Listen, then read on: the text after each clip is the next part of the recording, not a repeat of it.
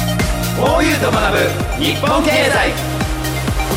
こんばんはフォーユーの辰巳雄大です今年もこの番組フォーユーと学ぶ日本経済どうぞよろしくお願いいたします年の初めに番組を一緒に進めていくフォーユーのメンバーはリーダーでございますどうも、フォーユーのリーダー、福ちゃんでよす。ろしくお願いしますよろしくお願いします。新年一発目ですからそうですね。え いや、改めまして、明けましておめでとうございます。えまあだいぶ経ちましたけどもありがとうございますええやっぱり一発目はリーダーとやっぱりそうですか。はいそうですね。スタートかなとそうですね。やっぱり。めでたくリーダー服っていう感じ入っちゃってんで、そうなんですよえ縁え起物なんですよね。辰年に辰巳と福福ちゃんでこれ縁起物ですね。完全にもう勝ちましたねはい。今年もこういう経済もうもうおめでとうございます。おめでとうございます先に言っときますポッドキャストもどんどんランキング上位に入れるようなすいません。今もうポッドキャストをもうあれします。あれしましょう。どれしますかえー、あの支配。支配怖い怖いなすいません。ちょっと行き過ぎちゃいました。た辰年来ますからねそうですね来ましたからね達年来ましたね。来年も見通しなんで辰巳が2年間続いちゃって。ごめんなさい本当にごめんなさ本当おめでとうございいもまう優がもうだってしかも2024だしねす。ああそうだわ。確かにね。うんいうんこれちょっと来るな今年。や来ちゃいますようんもう来てる可能性もあるな。うんこんなこと言うのはあれだけど、リーダーちょっと内容薄くない ですかなんかトーンはずっと重さあるのよ重鎮感あるんだけど、よくよく聞いてみると特に何も言ってないっていうちょかっと後で聞き直してみます、ね。お願いしますはポッドキャストでありがとうございます。さあ「フォーユー辰巳と福ちゃん」がお送りしていきます今日の番組メニューを紹介しますこの後 CM を挟んで「フォーユーの教えて経済トピック」僕たちそしてリスナーのみんなが最近気になっている経済のニュースをあれこれ学んでどんどんステップアップしていくコーナーですそしてマイトレンド 4U 僕たちの間で流行ってるものから世の中のトレンドを先読みするコーナーです。番組公式 SNS もフォローよろしくお願いいたしますハッシュタグフォユ経済ハッシュタグひらがなでフォユ漢字で経済ハッシュタグフォユ経済とつけて投稿して一緒に盛り上げてくださいよろしくお願いしお願まいすしますそれではフォユと学ぶ日本経済始めていきましょう全部部フォユーフォユの教えて経済トピックフォユの辰巳雄大です福ちゃんです。このコーナー「4U の教えて経済トピック」では最近僕たちが気になっている経済の話題そしてみんなからの質問メールをもとに楽しく学んでいきますそして今日も僕たちに経済を分かりやすく教えてくれるのは日本経済新聞編集員の山口明さんぐっさんですぐっさん今年もよろしくお願いしますはい山口ですよろしくお願いしおま願いすいたしますそれでは今日のテーマです新しい年いよいよ世界が動き出す2024年注目カレンダーをチェックということでお正月も連休も終わっていよいよ新しい年が本格的に始まりました、はいそしてそして、この番組もスタートから3周年ついに4年目に突入しましたすごい。 4年目ですよまあ一年ぐらいしか経ってない気もするけどな。そっかトータルしたらそうかもね福ちゃんの出演回数的に はそれを四倍ぐらい辰巳出てるわけだもんね。そうそうそうそうそうそう いやすごいね。ちょうどかもねねそこで新年一発目の今回は今年2024年の注目カレンダーをぐっさんに詳しく教えてもらおうじゃないかとはい思っております今回は3ヶ月ごとに区切って経済政治国際関係スポーツなどの予定をどんどんチェックしていきたいと思いますお願いしますというわけでまずは1月から3月ですぐっさんなんかいきなり重要な予定があるって聞いたんですけども重要そうなんですあのまずこの番組でももう何度もこれまでやってきた通りはいこの1月から新しいニーサがスタート来ましたしましたもうすでにしたっていうことですねそうですね、はいしているわけですよね、はいそうなんです一月一日からでしたっけ。そうですねおはいーでポンポンと言っていきますと、はい今度はね1月13日にはですね台湾の総統選挙っていうのがあります、台湾のまあ国会議員にあたる立法委員選挙っていうのもあります、うんはいでさらに今年はですね、うんアメリカ大統領選挙の年なんですね。はいはいはいはい。まさに今月から予備選挙が始まって、うんまあ、3月には聞かれたこともあると思いますけどスーパーチューズデーっていうのがありまして与党野党民主党と共和党の候補者が決まるんですよ、うんちゃんと。へーで最大の注目は野党今,、今の野党の共和党の候補者が誰になるかですねだからもうその辺が決まってくるとはいいうことですよね。なるはいほどね。あとで3月にはね今度はロシアの大統領選挙なんていうのもあります。うなんわかあ。すごいな、ロシアか。はい、ということで、まあ、あの今年はまあとにかく1月からですねそのいろんな世界的には政治とか選挙とかの日程がんいろいろと目白押しっていうことなんですね。なんはかいいろいろありますけど、はいこの台湾は何がポイントなんですかはい、今とにかくその中国が台湾を併合しようとかっていうことが何年か前から言われてて、はいえーなんか下手したら軍事的にも攻め込むんじゃないかとか、うんそうですよねそういうことがずっと言われていたので、台湾のその選挙も今注目されてると。で今政権を持ってる方の与党の方は、アメリカとどっちかというと仲良くしようっていはいはいう政権なんですうよ。んでこれで野党の方は、中国ともその仲良くしていった方がいいんじゃないっていうような方候補が野党の方なんですね。はい野党はまあ国民党なんですけども、与党は民進党っていうんですけども、うんだからどっちがまあその総統になるかっていうのが国際的にも非常に注目されてるということなんですね。はい、あとは、まあ、アメリカはどうなんですか、これがまあ大変な話なんですけども、うん前の大統領のトランプさんこのトランプさんがですね共和党の候補者になるかどうかはあということなんですよね。まあ、今かなりもう有力って言われてるわけですけども、はいでさらにその本当に選挙でうんまた大統領に返り咲くなんていうことになると、はいはいもう結構大変なことが起きるのではということなんですよ。トランプさんあの要するにアメリカファーストってアメリカ第一で、うん他の国のことなんかあんまり知らんとうんいう感じなんで、同盟関係とかがね、うんどうなるかとかほら日本は結構軍事的にアメリカの傘下にあって、はい影響下にあるんですけども、それがもう日本は勝手にやれなんて言われたりしたら これまた大変な話でして。中国との関係もありますしそのアメリカがどうなるかっていうのはとても大変確かになトランプさんなかなか大胆な采配をするイメージがありますもんね。そうですよね。ええはい続いてはじゃあ4月から6月のカレンダーお願いします。はい、えお願いしまーっすとこれはもう世界でも日本もいろんなことがありまして、はいまずあの4月日本なんですけども、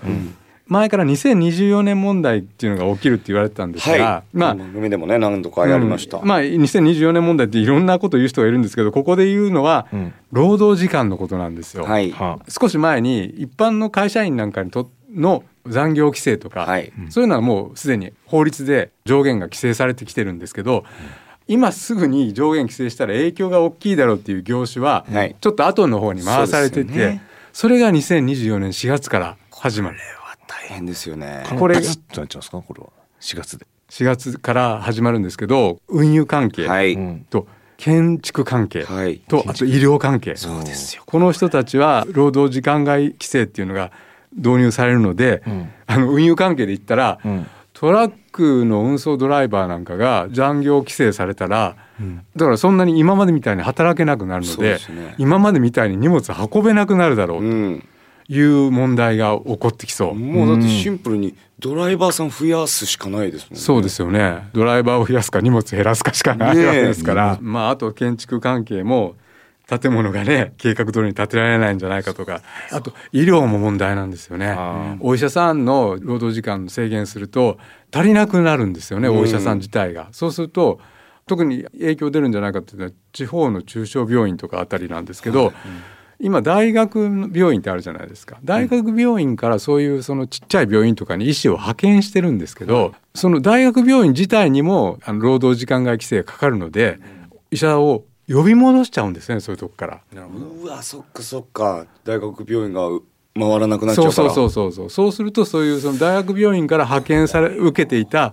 中小規模の病院とかが今度は回らなくなる、いやそこがかかりつけにされてる方とか心配ですよね。そうですねだからこの辺もちょっとその必要な規制なんですけども、んちょっといろんな問題が起きてきそうだということですね。難しい問題だ。はいはい2024年問題。まあ、あとその4月にはねまた世界的な注目の選挙で韓国の総選挙とか、はいインドの総選挙インドこういうのが続きます。の。はい。はい、さらに6月には去年決めたん所得税とか住民税の減税、はいこれがありますという6月から6月からこれちょちょっと嬉しいことなんですかまあ減税になりますからねちょっと僕はちょっとじゃないんですけどあー減税どれぐらい安くなるんですか減税は所得税と住民税で、うんそれぞれ所得税3万円住民税1万円1人につきうん合わせて4万円の減税が基本的には実施されるとなるほどねだからお子さんのいる家庭なんかは結構大きいわけで大すよきいですようねん4万円一、人4万円だから、うんうん韓国とインドの選挙っていうのは注目点というのはあるんですか、まあ、あの韓国はやっぱり日本との関係という意味で、うん今の韓国の大統領はユン・ソンニョルさんという人なんですよ、はいこの人は日本と仲良くやろうっていう人なんですけど、はいはいはいその前の大統領なんかは違ったわけですよ。でまた今度どうなるか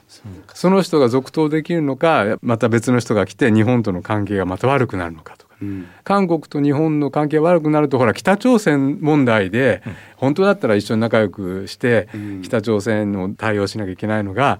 その辺がどうなるかとかそういうことで一つ注目されてると。でインドの方もインドの方でまあ世界でも人口がもう中国抜いて一番とかっていうそうですねそういう国ですから。経済成長率もそうそうそうでこの国の大統領がどうなるかっていうのも世界的には一応注目されてるということですね。僕らフォーユーもねちょっとインドで逆輸入で売れようかなってそうなんですよねインドにジャパニーズミュージックを持ってって今ちょうどもうすぐマサラも始まりますあ僕らの主演舞台「隅田川ヤングローの物語2」ああ青春はマサラの香りというはいインドムービーの話が出てきたりとかインドムーミーが街にやってくるっていう話なんですけどだからこのインドの選挙の話はちょっと興味深いですねそうですね、えーではグッズさんちょっと暑い夏に突入ということでお7月9月のカレンダーよろしくお願いします。はい。7月の3日にはですね、これもこの番組でやったことあります。あの新しいお札が導入。はいまあそこから徐々に切り替わっていくということなんですけど、はい7月3日は新しいお札がそうだ導入されると。で、7月の終わり頃26日からはパリオリンピックが開かれます。はいやパリオリンピックもでからですねちょっとまあ9月まで飛びますけども、9月末にあの今のあの岸田総理の自民党総裁としての任期が終わるんですよその時点で、はいはいははいい、そうかまあ、これはこれでちょっとまあ注目なんですね。確かにまずはお札ですかねはいそういよいよ変わりますねそうですね私結構最近まで知知らなかったええとか言って たねで松が自慢げというか上の位置から「ええちゃん」って言ってましたこの番組で知ってるから、ね、ちゃんって呼んええちゃんって言ってましたよ渋沢栄一さんのことをでまあもう皆さん知ってるように一万円札の顔は今の福沢諭吉さんから渋沢栄一さんにバトンタッチと。だからなんて呼ぶか問題が今はいいやそうですねよ、まあ2024年問題の一番のあれなんじゃないで すか確かに諭吉って呼んでたじゃないですはいかはい一諭吉に二諭吉みた いな諭吉持ってるみたいなね一栄ちゃん二栄ちゃん まあでもね昔と違ってほら現金使う人がだんだん減ってきてますからね確にまあねそのお札の呼び名もなくなるのかああなでももしかしたらあれがあるかもよ A1 が1枚 AG 映像 そうそして岸田総理の任期についてですけどもはいあの大体その今総理大臣になる人はその与党のトップの人なんですよね。で今は自民党が最大与党で、自民党のトップ総裁が岸田さんなので、総理にっていうことで国会で投票したらちゃんと岸田さんになるわけです。うんだから今度9月末で岸田さんの自民党総裁としての任期が終わるということは、そのままその総理大臣はまあ別なんだから、それはいけるって言ったらいけるんだけど、はいいはいはいはいいけるまあ厳密には別って言えば別なんだけども、でもそこで総裁じゃなくなっちゃったりしたら、それはやっぱり総理としても、はいもう終わりなわけですよ。はいということで9月末の任期の時にもう一回その自民党総裁選挙と自民党の中だけで選挙して岸田さんがもう一遍総裁になれるかどうかこれがポイントでずっと去年から岸田さんは衆議院の解散総選挙をやりたかったんですよ。はい衆議院の任期って20もう25年10月なんちょもうちょっと先なんですけど、はいでも25年10月のまでにはどっかで選挙やらなきゃいけないわけですね。そしたらどこで選挙するかっていうのがずっと話題になって確かてにずっとなってますね。でギリギリのタイミングはだからその自民党の総裁選挙の時に自分が勝てるか勝てないか、うん。衆議院選挙の顔になるわけですから、はいその人の自民党総裁誰にするかでだから岸田さんがもうダメだとなったら、ん9月の末までに自民党の中でごちゃごちゃして退陣して新しい首相ができてでその首相が9月末に新しい自民党総裁になるかもしれないし、っていうことで岸田さんの人気が今ないのでそうですよね。その任期までにどうなるかっていうので一つタイミングとして注目されてる。はいそうなんです。そうなるんでしょうか。はいいやでもオリンピックイヤーでもありますね。そうですね。まあなんかあっという間ですよね。あっという間。次はなんだ。さあ次は最後。10月12月。 10月から12月でいくと、えっとね、これもまあ去年から話題だったあの健康保険証がマイナンバーカードに切り替わると。切り替わるのか。はいも、うこれはあのいろいろと問題がありましたけども、行こうということになってますので、はいまあしばらくは使えるみたいですけどね。のそうなんまあうんそして11月ははいついにアメリカ大統領選挙。そうか。はい、あと年内を、まあ、年末ぐらいになるだろうっていうことらしいんですけども、あの九州の熊本でちょっとまあ地味なニュースではありますが台湾の TSMC っていう会社がうんうん熊本に半導体工場を作ってそれが稼働を始める予定と。ほうそうなんですそうねなんだはい。まあとにかく11月にはいアメリカの大統領そうですよねここで決まるんですね。そうなんですよ。まあ実際に就任するのは2000次の2025年からっていうことになるんですけどね。うんまあどうなるかこれは大変ですよね。そっかそっか。その台湾のはいはい。その TSMC。はい。これあの正式名称はね台湾石体電路製造っていうんですけど、この会社がその自分のところで半導体作ってるんですけど、はいはい。別の会社からうんこういう半導体作ってくれって言われて、うんそれを受けて作ってるっていう会社なんですよ。じゃあ今マジ一番乗りに乗ってる会社って言っても過言でもない。そうなんですよ。あの、まあ、アップルとかね、はいあと、まあ、あの、ご存知の方はご存知なんでしょうが、NVIDIA とか、うんクアルコムとか、そういうアメリカのその、大きな会社があるんですけども、はいそういうところのその会社がここに作ってもらってるわけですよ、半導体を。あんな半導体不足の世界で、はいここが今いそんな有名企業から受注してるんですね。そうなの、委託生産ということなんですけども、委託製造ですね。そうなんだ。うんでもなんでこの熊本とか日本に来るんですか。これはまあ、かなり政策的な意味合いが大きくて、ん日本はかつては半導体は世界一のそうですよね生産国だったんですよ。は それがどんどん没落していってこれが悔しい。で過去の栄光を再びということで、うん日本にも半導体産業をちゃんと根付かしたいとほいうのがあって、うはいそれでまあその一つのあの政策として今世界一の台湾のその TSMC をはい日本に誘致したいと、はいでそれで起爆剤になってあの日本のその半導体生産がどんどん増えていかないかというようなことで誘致すると。あ、そうなんだだ。これはうまくいってほしいね。でまあ、熊本はあのかなりこの、んこの工場ができるだけで、ん雇用とかも生むじゃないですか、はい。というようなことで結構盛り上がってるみたいです、そうなんだ。まあそりゃそうですよね。熊本はね古着も盛り上がってるん ですよ。熊本。ええ熊本の古着面白いんですよすごいんですよ。あ、そうなんですね。はい。熊本が熱い県になるなこれは。なるね。来年は。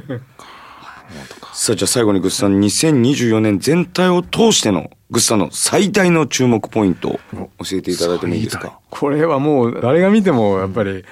アメリカの大統領選挙でしょう、うんがどうなるかだと思います、はい、何月だっけ？11月か。うん11月、まあ約1年後。うん、我らの誕生日ですね。本当ですね。 11月。とにかくちょっと大変でしょう、ええどうなるか、それ以外にもいっぱいありますもんね。はいいろんなことがバッと動きそう。そうだね。んじゃあ行っていただいてもいいですか例のグッズさん。はい。あのお願いましまあ、すそうまあそういうことでですね、まあ、注目ポイントはそういうことで今度そのあの日本経済とか世界経済ののポイントについては今度また来週詳しくやりますので、あはいわかりますそれはまたお聞きください。はい。はいお願いします。ということでですね、今週も学んだ内容をもう一度クイズで復習、はい題してぐっさんのステップアップクイズ新年一発目。ナイスリバーブ。 今日のポイントを復習するためのクイズを出しますので、はいお二人でお答えください。おお願いしますええ簡単すぎるというの声もありますが、はいリスナーの皆さんも一緒に考えてください。はいでは早速いきます。はい今年世界は政治イベントが目白押しです。はいその中で最も注目度影響度の大きい選挙はどの国の何の選挙でしょう かさんこれこれはえむちょっと難しいないやいや引っ掛けかこれはきっかけじゃないです引っ掛けじゃないの世か界一簡単な問題になりましたあなるほど、はいじゃあせーのでお答えくださいせーのアメリカの大統領選 挙やったやったね当たったよかった来年のポイントのとこでもね最大注目ポイントのとこでも言いましたからまあもうこれだけ抑えとかないといけないことですもんねですねはい気になるもんなあのアメリカにとってはまあ大統領選挙って大きなお祭りみたいな雰囲気もあるんですよねそうですねニュース見るとすごいようね、んすごいまあそれにしてもどうなるか人が溢れ返ってる映像をよく見ますもんね、見る見るいやーとにかく2024年いいことたくさん起きてほしいね本当だね、ええということでこのコーナーではみんなからの質問やメッセージを募集中宛先は番組の最後でお知らせします以上「4U の教えて経済トピック」でした解説は日本経済新聞編集員の山口明さんぐっさんでしたぐっさんありがとうございました、はいありがとうございましたマイトレンド 4U このコーナーでは 4U の目線から世の中のトレンドを先読みします今日のテーマは2024年のカレンダーうんだったけどみんなはともかく自分だけが気になっているカレンダーやスケジュールこれもあるかもしれないということで確かにね今週は2024年私だけの超お楽しみカレンダーというテーマで話してみようじゃないかと何思いますなるほどどうなですかリーダー福ちゃん今年いつ頃何が楽しみとかありますかいやありますけどまあ基本的にまだ発表になってないから言えないですねああそれは 4U のお仕事的なそうですね、はいはもうちょっと発表もうしちゃ うかほんと谷村が全力で手を振っておりますすごい手振ってますすごいマジでやめろという目で見てます大雨の日のワイパー ぐらい顔の前ですんごいスピード感で言ってもいいだだほら大雨のワイパーになっちゃうほら すごいよ そりゃそうだよねでも本当になこれだけ楽しいことがあるっていうことは言ってもいいですもんねそうだねねそうですよねそれこそ去年は YouTube が始まっあーありてがとうございますちょっとずつチャンネル数も伸びいのや絶対今年中に10万人は行きたいですよねチそャうンだネよねル登録者数この放送日にはどうなってるかってのもちょっと気になるね1で月10日にね年越しまたいでさうんちょっと皆さんが家でゆったりする時間が増えた時にそうだそうだチャンスだよね伸びる可能性もあるんだあーよ伸ねびてる可能性あるいやそうですまあ辰巳はあれでしょサッカーでしょサッカーごと今年結構多いんですよアジアカップアジアカップとオリンピックちなみに他にもあるんですかえ待ってあんのかな忘れちゃったけどでも2つあるってだけですごいよワクワクしてますよ、まあ、僕はもうでも毎月古着は買うでしょうし うん買った方がいいよちなみにさ観葉植物趣味じゃん福ちゃんうん観葉植物ってうんいつ盛り上がるとか通年でいけるそうじゃないまあでもそのほら新芽の季節とかになるとさブワーって増えたりとかのもああすっごい面白いよ夏とかもやっぱりブワーって伸びるけどねううんうんなる緑が濃くなる感じへえ生命力が強くなるほどね逆に今とかやっぱちょっと冬だからちょっとおとなしくしてるへえ面白いそうもう一緒にいると声が聞こえるからあそうっすか今朝とかなんか言われてそうちょっと収録の日がまだ去年じゃないですかでちょっと23日家を空けてしまったので今日朝起きて水をあげた時に「おいおいおいもうちょっと喉乾いちゃったよ」って言ってみんな言ってましたねみんなあごくごく飲んでましたよ本当はにい水を感じるんですかそれはいごくごく土が音を出しますシューってあそうだはい人間はごくごくごくごくあ観葉の植物かけそううんシュッと飲んできますへねえ不思議ブースの外でスタッフさん笑ってますけ どでごくごく飲みますへ飲む時はいやまあでも 4U にとって記念日が増えるようなああそうですね一年になるといいですね、はい本当し今ま年しょうはしましょうええたくさん思い出作りましょお願いしますうよろしくお願いしますというわけで今日のテーマは今年の超個人的カレンダーでした次回もお楽しみに楽しみに